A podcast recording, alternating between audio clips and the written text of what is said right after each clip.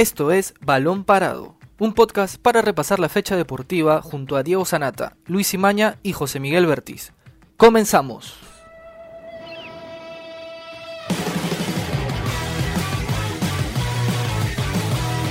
Hola, ¿qué tal amigos? Bienvenidos a una nueva edición de Balón Parado desde casa. Mi nombre es Octavio Romero.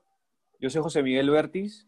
Yo soy Luis Imaña. El día de hoy vamos a hablar sobre el momento de Jefferson Farfán, ya que al parecer tendría algunas dolencias en una antigua lesión, la cual lo dejó fuera de las canchas por más de un año y preocupa un poco para el partido de la, de la próxima doble jornada de las eliminatorias contra Chile y Argentina.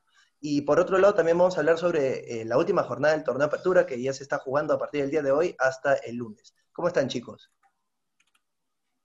¿Qué tal, ¿Qué tal? Eh, Luis? ¿Qué tal, José Miguel? Este, bien, bien. Este, pensando, ¿no? Todavía siguen, han pasado algunos días del partido contra Brasil, este bendito partido que nos ha dejado mucho por hablar. Y, ya creo que debemos ir pasando la página y, y, pensar en el partido contra Argentina y Chile, como tú bien decías, ¿no? Este, y, Jefferson Farfán es una de esas dudas, es una de esas dudas principales porque ayer Juan Carlos Oblitas conversó con Movistar y, dijo que, todavía tiene algunas dolencias en, una de sus, en la rodilla esta que, se lesionó en la Copa América del año pasado y que como tú bien decías lo alejó de las canchas, ¿no? Eh, contra Paraguay creo que se vio la diferencia, o sea, entre el partido entre Paraguay y Brasil se vio la diferencia entre lo que puede dar Farfán y lo que puede dar Ruiz Díaz. Yo creo que esto no es, no es, no es este pegarle un poco a Ruiz Díaz, sino que es resaltar lo que nos da Jefferson Farfán sin mucho fútbol y, y, algo tocado. ¿ah? Cada quien tiene sus cualidades. Claro, pero de todas maneras a lo que juega Perú, este, creo que Jefferson con Brasil peleó, luchó, ganó las pelotas eh, por arriba, incluso el primer gol de, de, André Carrillo es una pelota que él gana y que luego eh, Pedro Aquino gana la segunda, gana, gana el rebote. Entonces, este, yo creo que e, es lo más parecido que tenemos a Paolo Guerrero y además tiene una velocidad y un sprint final distinto, ¿no? Y, esperemos, como tú bien dices, eh, que en la selección lo, puedan cuidar este mesecito que viene, todo este mes que tenemos hasta la segunda doble fecha en noviembre, para que pueda llegar de la mejor manera y más entero de lo que lo hemos tenido contra Brasil. Sí. ¿Qué tal, Octavio? Luis, un saludo para los amigos de Balón Parado. Sí, va a ser un, mes donde tienen que hacerse las evaluaciones de, Farfán en esta dolencia que tiene. Espero que llegue. Y me preocupa mucho el que no, no, haya encontrado equipo, ¿no? Porque su último partido, o si vemos su, su, último partido con 90 minutos, bueno, ha sido el de Brasil, pero el último donde se lesionó también fue contra Brasil en la Copa América. Entonces ha pasado un año, más de un año, y tuvo pocos minutos en el Lokomotiv, marcó un gol y de ahí ha vuelto a quedarse sin equipo, ¿no? Y justo lo que comentaba Octavio, eh, la lectura que le puedo dar ya después de, los dos partidos es Careca lo estaba esperando más que todo para ponerle titular contra Brasil, que fue lo que, lo que pasó, pero quería ver cómo eh, lo sentía o cómo lo, lo, veía en el partido con Paraguay, ¿no? Porque por ahí sí, por ahí, si por ahí le recrudeció un poco la lesión de lo que se especulaba durante las semanas, a pesar de que Gareca decía un poco de tranquilidad porque de que Farfán va a llegar y que va a estar en la lista, eh, era verlo y, te da una cosa de Farfán entrando en el segundo tiempo y otra cosa de Farfán de arranque, ¿no? Y a mí me gustó el Farfán de arranque con Brasil, pero también es un poco de, el, contagio de, fuera de, los errores y de todo lo que pasó, eh, si nos enfocamos un poco a, lo que es el, tema futbolístico, tener a Farfán de, nueve te contagia, ¿no? Y, veías a, todos buscando a Farfán. El gol de, Carrillo viene por un pase de, Aquino entre, entre los defensores buscando a Farfán, ¿no? Entonces todo es buscando a Farfán y al final la pelota le queda a Carrillo, que fue un golazo pero Farfán, aparte de, tener referenciado o colocarse entre los dos centrales, me gustó, él, se conectó mucho con el mediocampo y ese tridente eh, yo me animaría que va a seguir, ¿no? Aquino, Yotun y Tapia, pero no sé, eh, en esos partidos que, vengan con Argentina y Chile, eh, si Cueva va a estar este, recuperado totalmente, si va a tener partidos en, en Turquía, si el Oreja Flores por ahí se puede meter al 11, si es que vuelve a, del DC United. Y, y, me pongo a pensar un poco de, de, de cómo sería Farfán, ¿no? Desde el arranque. Y tienen que cuidarlo en estas, en estas semanas, ¿no? Ojalá que, puedan detectar qué es lo que exactamente tiene Farfán, porque así, mira, sin ritmo y sin partidos, de, sin tanto rodaje, mira, mira el partido que nos dio con, con Brasil y, es, y habla mucho de la jerarquía y la referencia que tienen un poco los centrales eh, rivales eh, con respecto a Rui Díaz, ¿no? Claro, sí, con, con, dos meses sin jugar, ya que en junio venció su contrato con Locomotiv, eh, la diferencia se pudo ver ni bien ingresó, por ejemplo, en el partido con Paraguay. Eh, Rui Díaz tiene sus cualidades, no hay que desmerecer el trabajo de Rui Díaz, pero a diferencia de Farfán, yo creo que como nueve neto, eh, Farfán brinda ese peso para poder siquiera complicar a, los defensas, ya sea de Paraguay o de Brasil. Claro, por ejemplo, tú decías de que con Brasil él influyó en el gol, lo cual es cierto, pero yo creo que también ayudó, por ejemplo, a que Brasil tenga que hacer un cambio a los 10 minutos, me parece, de Marquinhos, porque Farfán iba al choque, de manera justa, no, no, no era falta ni nada por el estilo, pero ese, esa fuerza física que tenía generó de que eh, los, los centrales brasileños tengan algunas complicaciones. Yo también creo que generó nervios en los rivales, al punto de que una de sus figuras, que es Marquinhos, que también viene rompiéndola en el PSG, tenga que ser cambiada a los 10 minutos. Yo no, yo no me acuerdo de haber visto un cambio así de Brasil en los últimos años, por lo menos. Y además, Luis, además, Luis Marquinhos, no, no hay una estadística a la mano que tengo, pero de los últimos goles de, de Brasil, Marquinhos habrá marcado el primero o, el, o, uno de los tres primeros, ¿no? Entonces, por el partido también que se vio con Bolivia, Marquinhos abre el, el, partido con su gol y es un jugador que sube mucho al área, ¿no? Y es uno de los pocos este, mediocampistas que te puede jugar de central y de mediocampista, ¿no? En Brasil juega de, de, central. en PSG también, pero lo hemos visto en el mediocampo, ¿no? Entonces, pero últimamente el PSG juega de, en el mediocampo.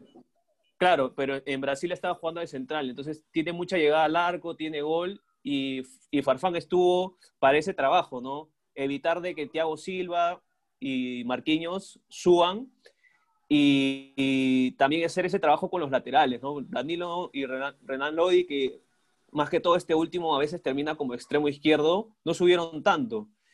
Y, fue un gran partido, ¿no? Y también parte en el, en el trabajo de, de, los tres de arriba, ¿no? En este caso de Farfán, de Carrillo y de Canchita González, que también este, hizo un, buen partido.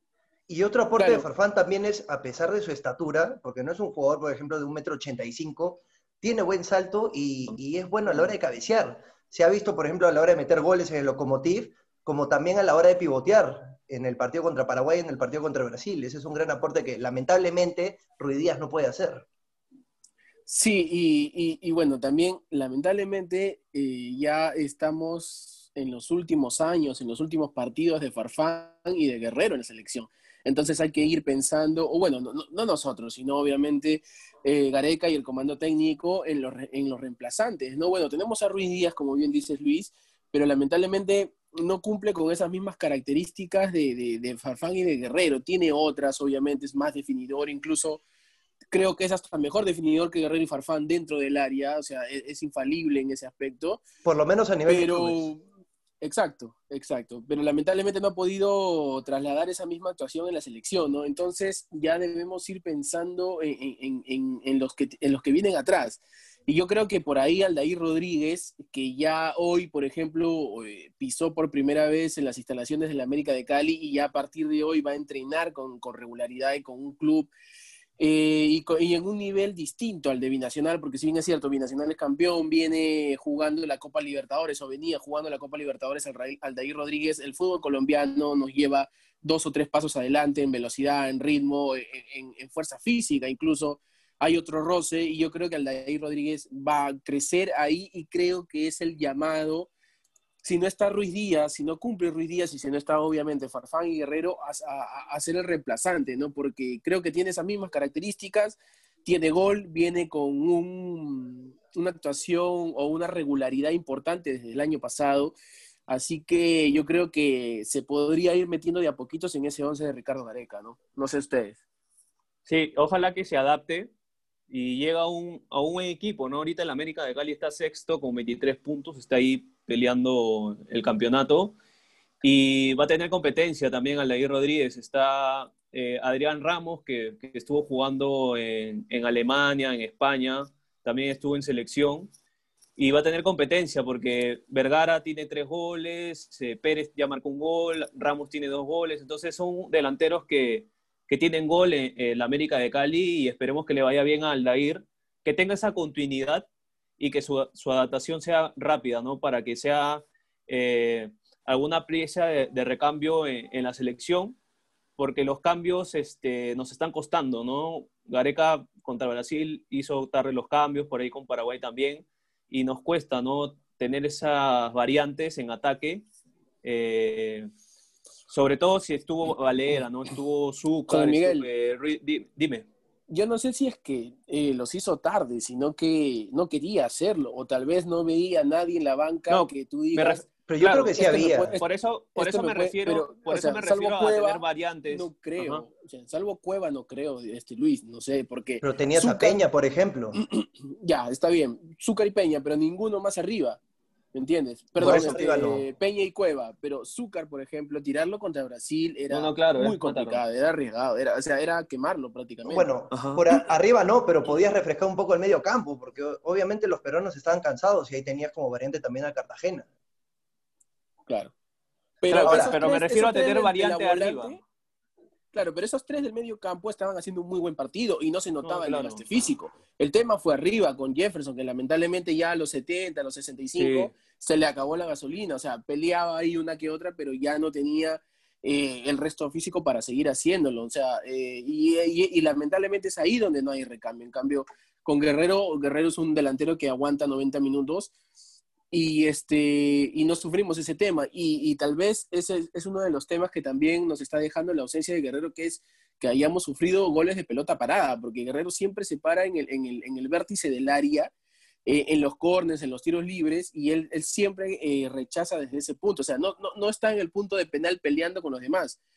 o sea, da unos pasitos adelante y de ahí rechaza los balones que vienen y, que complican a, a, la selección peruana y que se ha visto en esta doble fecha y que no habíamos sufrido anteriormente, porque ya hace buen tiempo que no sufríamos goles de pelota parada, ya era, era, era uno de los del talón de Aquiles que siempre tenía Perú en las eliminatorias. Se estaba manejando esa debilidad.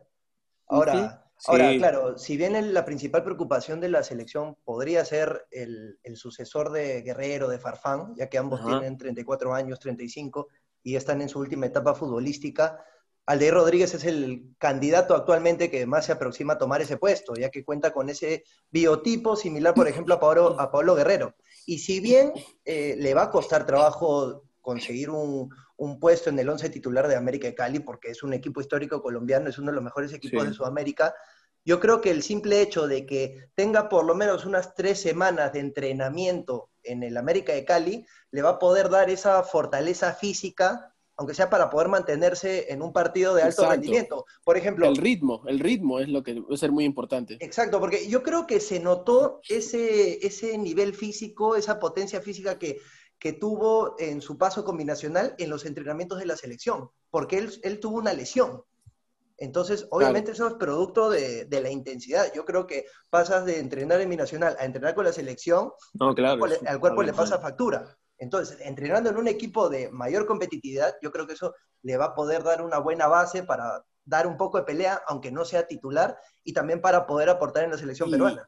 Y considerando esta escasez de delanteros y de opciones de la selección peruana, yo creo que ya desde la federación deberían un poco abrir los ojos y salir tal vez de ese resentimiento, de esa molestia que tuvieron con, con la Padula, ¿no? Porque ya este, el delantero italiano ya está dejando bastante, eh, o está dando ya a conocer su intención de, ser nuevamente llamado por la selección. Tiene que cumplir algunos trámites todavía y, temas por, que, la FIFA tiene que, detallar. Pero no sé ustedes, compañeros, eh, pero yo creo que a la selección peruana le serviría un delantero que hace bastantes años juega en la Serie A. O sea, no estamos para, para dejar eh, nada al azar, incluso hasta Ormeño en la, Liga MX, que es un jugador con esas características alto, fuerte, podría sumar un poco. Yo no, digo que sea el salvador ni el sucesor de Guerrero y de Farfán, pero sumar y aportar a esta selección que no tiene, que no nos sobra nada, yo creo que sería ideal. Y es, mira, en el caso de la Padula y en, la entrevista que, que daba Sky creo que fue Sky o DirecTV, no, no recuerdo. Sky. Ajá. Eh, habla con DirecTV. Hablaba de que cuando Gareca fue a visitarlo, iba a jugar los playoffs de ascenso con Pescara. Y no se sentía, eh, no, no, se sentía, eh, no se veía dentro de ese grupo de, de la selección peruana. Sintió más responsabilidad con Pescara que con la selección. Ahí vamos. Y ese fue el tema. Y ahora le, hicieron la consulta y él dejó entrever de que el primero que iba a saber su, su deseo iba a ser Gareca. Ahora, ya pasó, ¿no? Ya pasó tan, mucho tiempo. Y ahora la Padula está jugando en el Benevento, en la Serie A, ha marcado una cantidad de goles. Y yo creo que sería una buena opción, ¿no? Porque viene con todo este rodaje en el fútbol italiano, por ahí estuvo en, este, en este llamado con, con Italia, pero no jugó un partido oficial eh, y que puede ser una, alternativa, perdón, que el, que el caso de Ormeño, ¿no? que puede estar en el radar, Gareca lo puede ver, pero ahora que él hablaba que estuvo infectado con el coronavirus y viene eh, teniendo esta este, continuidad en Puebla y recuperándose de esta, del virus, eh, va a tener que seguir viéndolo Gareca, ¿no? Pero ahora yo me animaría que, que la Padula es una opción, ¿no? Porque si en su momento nosotros teníamos pocas variantes en defensa, que ahora... Con Guerrero, con Guerrero y Farfán más enteros. ¿ah? Y, con, y teníamos a Guerrero y Farfán, y por ahí hablamos un poco de quién podría ser el reemplazante, y ahora se han sumado varias variantes, Zúcar, Rodríguez, por ahí Valera. Eh, ya hay más nombres en ataque, está Ruidías también. Sí, Sumar a La Padula y a Romeño le daría más variante arriba, pero yo me animaría o sea, lo dejo en claro que me animaría más por La Padula y a Ormeño hay que seguir viéndolo, ¿no? Sí, eh, ojo que esos nombres que tú mencionabas como Zucca, Rodríguez, o sea, todavía son apuestas, no son jugadores que ya han demostrado cumplir con la selección y tú dices, bueno, este me va a servir aquí, aquí. Ese es el tema. Ahora, si tú me preguntas, por ejemplo, un jugador nacionalizado que podría llegar a la selección, yo más me inclinaría por Ormeño, porque yo creo que el caso de la Padula ya ha sido muy manoseado, yo creo que se ha hecho demasiado largo. Yo siento que la Padula, cuando tuvo la oportunidad de poder conformar a la selección peruana, no lo hizo. Su primera opción fue la selección de Italia. Y a pesar de las fotos que publica, del tatuaje, de, que, de su afinidad con sus raíces peruanas, yo creo que ha sido la ha hecho demasiado larga. En cambio, con Ormeño parece un poco más decidido a, a formar parte de la selección que la Padula en sus inicios. Claro, la, Ormeño ha dicho que si recibe la convocatoria, él va a ir, él va a venir. ¿No? La primera selección que lo llame, él va a ir, sea México o sea Perú. Y en Perú, hay que decirlo, ¿no? Tiene más opciones que México, ¿no? México tiene infinidad de delanteros. Definitivamente. Eh, en el extranjero, que tiene en la Premier League, y la, Liga Mexicana tiene, es muy competitiva. Eh, los máximos artilleros o la lista de goleadores deben haber cinco o seis mexicanos. Entonces, en comparación con Perú, como lo, agregaba Octavio, recién por acá está saliendo Zúcar, Aldair Rodríguez ratificando la temporada pasada que hizo combinacional, Valera con un equipo que está peleando el descenso y que está marcando goles, es un nombre que apareció recién este año. Entonces la vamos a tener complicada y en el caso de Ormeño, como lo decía este, eh, Luis, tiene más opciones de estar acá en la selección que en México. Pues, ¿no? Es verdad. Es verdad. Eh, bueno, pues esperemos de que Jefferson Farfán por lo menos pueda llegar a los encuentros contra Chile y Argentina, que van a ser muy complicados, y que la selección peruana urge de por lo menos cuatro puntos para poder posicionarse de la mejor manera en las eliminatorias Qatar 2022. Ahora pasamos al siguiente tema, el fútbol peruano, ya que el torneo Apertura ya está en su, en su última jornada. Acaban, acaban de jugar San Martín contra Cantolao, ya jugaron y eh, termina la jornada el, lunes, ya tenemos al ganador del torneo que es universitario, pero aún así con la lesión de Jonathan Dos Santos es una baja muy fuerte para lo que sería el torneo clausura, donde si Universitario juega bien sus cartas, podría salir campeón absoluto eh, del torneo peruano sin la necesidad de jugar un playoff. Claro, ahora, eh, ahora vamos a ver aquí y, esto sí, que queden claro, porque durante la fase 1 eh, yo hasta un poco como que alabé a Comiso porque supo ordenar las cosas y supo sacarle provecho al equipo, ¿no? Pero ahora creo que se va a tener que ver verdaderamente la mano y la estrategia de Comiso sin Dos Santos, porque a ver, si bien es cierto, tiene azúcar, pero de todas sin maneras... Alonso en la defensa. Y, sin, Alonso, exactamente. O sea, eh, recuperó Urruti, tiene, tiene azúcar también ahí para, para, aprovechar en el ataque, pero, o sea, no, no llegan a los 10 goles que tiene Dos Santos. O sea, sin este jugador importante, sin estos dos jugadores importantes, ya se ha estado viendo un poco mermado el, rendimiento, porque eh, este jueves perdió con Cristal y, perdió el invicto, entonces ya como que es normal un poco la relajación que sufre el equipo, ¿no? Por haber ya conseguido este, el, torneo y todo esto, pero yo creo que ahora, como decía en un inicio, se va a ver verdaderamente la mano de comiso para poder sacar provecho y sacar lo mejor del equipo sin Dos Santos y sin Federico Alonso. Entonces, vamos a ver ahí cómo responde el indio que si bien es cierto, ya ha sido campeón nacional eh, en el 2013, pero el año pasado en, situaciones o en condiciones similares no pudo defender esa ventaja, ¿no? Y terminó quedándose sin nada. Sí, este, la, lesión de Dos Santos preocupa, todavía no salió un parte médico cuánto, cuántas semanas o eh, si es que va a estar de baja hasta fin de año, bueno, no hay algo exacto todavía, pero sí, le ha costado Universitario Combinacional y le ha costado con Cristal, perdió el invicto de 13 partidos, y eh, la zona defensiva, sobre todo la zona de, de, Alonso, es donde más le, está costando a la U, ¿no? Comiso aprobado Alfa Geme, cuando salió lesionado Alonso contra UTC, lo bajó al Alfa Geme como central. Eh, ahora que volvió Corso, que no, no jugaba desde hace varios partidos, lo está probando de central, porque no sé si se quiere jugar a, darle la, titularidad eh, por encima de Chávez, que estaba cumpliendo, ha recuperado un jugador que prácticamente era retirado. Y el mediocampo también, eh, bueno, ha vuelto guarderas, pero no tienen no tiene tantos minutos y, va a ser eh, va a ser justo las tres zonas, ¿no?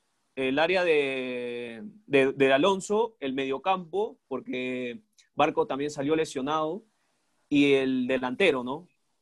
Si bien es cierto, de los 35 goles que la U tiene, 11 son de, Dos Santos, y va a ser eh, la clave de, comiso eh, definir quién va a estar de central, en el medio campo, ¿no? Porque si lo retrasas un poco a Alfa Geme, Alfa Geme no es central, pues, ¿no? Alfa Geme te rinde mejor de medio campo.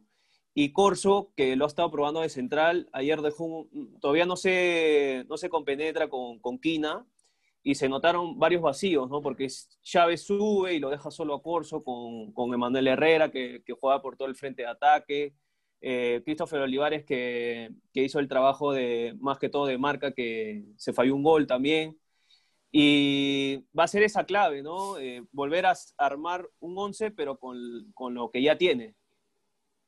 Claro, en el aspecto defensivo va a ser un dolor de cabeza y con la baja de Dos Santos va a perder una, una gran carta de gol pero yo creo que Universitario también ha tenido otros jugadores que les ha ayudado a, poder anotar como Hover, ya que suma nueve goles. Eh, creo que uno o dos, más, dos menos que, que, Dos Santos. Entonces, por ese, por ese lado, yo creo que Comiso puede estar un poco tranquilo mientras trata de recuperar a su, a su goleador en esta temporada. Y por otra parte, tenemos Alianza Lima, que genera más dudas que certezas. Lleva tres encuentros sin ganar. La idea de juego que plantea Mario Salas, por lo menos a través de sus jugadores, no, no se ve eh, no, no, se ve un, colectivo compacto, un colectivo sólido. A la hora de defender genera muchos espacios y espacios y rendimientos individuales. Y rendimientos individuales, que es lo más preocupante. O sea, no, no, ha potenciado ningún jugador salvo, salvo a Cornejo, algunos jóvenes de Ferreira. Y de jugadores que tú esperabas que con la experiencia que tenían sean los, que, los, referentes del equipo y sorprende ver que los jóvenes son los que más sacan la cara y que pueden dar más todavía. O sea, Ascuez puede jugar más. O sea, si bien es cierto, está por un momento malo, pésimo, definitivamente en un nivel muy lejos de lo, de lo esperado. Él puede, él puede demostrar, o sea, eh, para el fútbol peruano, él incluso este, podría marcar diferencias. Entonces ahí también está el trabajo de Salas porque no ha podido potenciar a ninguno de los jugadores que tiene dentro, o sea, ni el mismo Rubio que él lo pidió. Y no, Rubio también, Ram, también está en debe, o sea, sí. Aldair Salazar. Y tampoco eh, definió un 11. Dos goles, creo que ha marcado Rubio nomás en, en la apertura. Ajá. Aldair Salazar eh, defiende cada vez menos por ese lateral derecho, Cliver Aguilar lo utiliza de volante, eh, a Miguel Cornejo lo saca cuando es el mejor del equipo, lo saca a los 60, 70, o sea, hay cosas que no se están entendiendo definitivamente en Salas que ahora no va a tener a Beto, eh, otra vez desgarrado, no se sabe para cuándo, ya prácticamente no ha tenido alianza Beto a Silva todo el año, y sin Zúñiga que ya se regresó a Panamá y, solamente va a tener a Gonzalo Sánchez y a Rubio, o sea, dos delanteros nada más. Claro, o sea, se le van disminuyendo los delanteros desde, desde medio año, con lo de Balboa, con lo de Federico Rodríguez, si bien dicen de que Salas no los iba a tomar en cuenta, pero ahora yo creo que lo debe estar extrañando, porque ya las opciones se van acortando.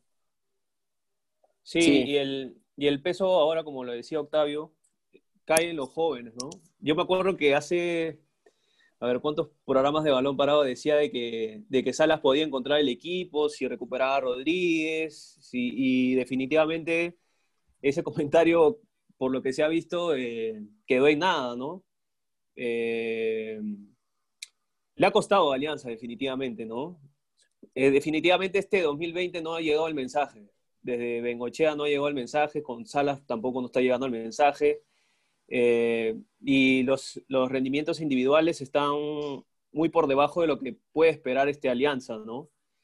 Eh, por ahí se dice que están evaluando si puede seguir o no para el clausura. Eh, la verdad, no sé cómo, cómo, cómo será el futuro de Alianza, pero lo que tiene que hacer es encontrar la brújula para, aunque sea llegar a torneo internacional, ¿no? Porque así, así como va, no, ni Sudamericana llega. Sí, es cierto. Es un momento complicado para Alianza y el torneo clausura podría significar una nueva oportunidad ya que van a empezar desde cero y podrían luchar un, cupo para el playoff, lo cual ahorita con el juego que han mostrado se ve, se ve bien difícil, pero bueno, van a tener unas semanas para poder mejorar en el aspecto colectivo. Hay que acordarnos también de que este sábado eh, van a jugar por la última jornada municipal con Melgar a la 1 y 15, Alianza Universidad de Huánuco con Sport Boys a las 3 y media, a las 3 y media también juega Cienciano contra Alianza Lima. A las 6 de la tarde, Binacional contra Cristal. Y el lunes a las 11 de la mañana, Ayacucho contra Carlos Stein. A, esa misma hora, Deportivo Yacuabamba con César Vallejo. A las 2 de la tarde, Universitario contra Cusco FC. A las 3 y media, Atlético Grau contra UTC. Y a las 6 y 15, Carlos Manucci contra Sport Huancayo. Bueno amigos, esto fue todo por hoy, una nueva edición de Balón Parado desde casa. Mi nombre es Luis Imaña. Yo soy José Miguel Bertis. Y yo, Octavio Romero, y el día lunes nos encontramos en una nueva edición. Hasta aquí llegó Balón Parado, un podcast de la República. Escucha un nuevo episodio todos los lunes, miércoles y viernes. Para más información, visita larepublica.pe slash podcast. También estamos en Spotify, Evox, Google Podcast y Apple Podcast. Suscríbete para no perderte ningún episodio. Sigue escuchando La República Podcast.